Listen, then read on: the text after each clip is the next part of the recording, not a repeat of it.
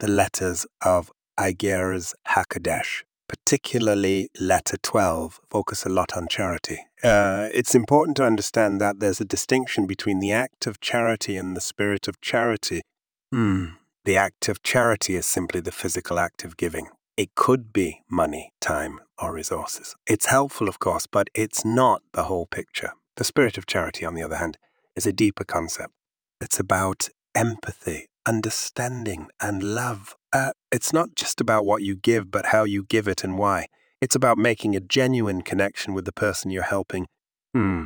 Let's think about it this way. You can give someone a gift, but if it's given without any thought or care, it won't mean as much. The physical act of giving is part of it, but the intention behind it is just as important. Hmm. So, when we talk about charity in the context of these holy letters, we're talking about both the act and the spirit. Charity is not just about giving, but about connecting, empathizing, and understanding.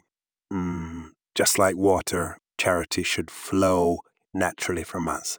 It should be a part of who we are, not something we do out of obligation. And like water, it should flow downward, reaching those who need it most.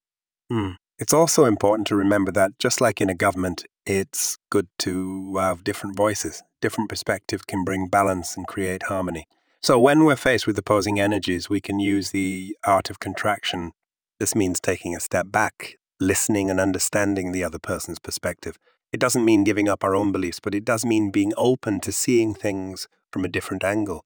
Um, in summary, charity in the context of Igeras Hakodesh is not just about the act of giving, uh, uh, it's about the spirit of giving, the connection and the understanding and the understanding, and, and like water, it should flow naturally and reach those who need it most.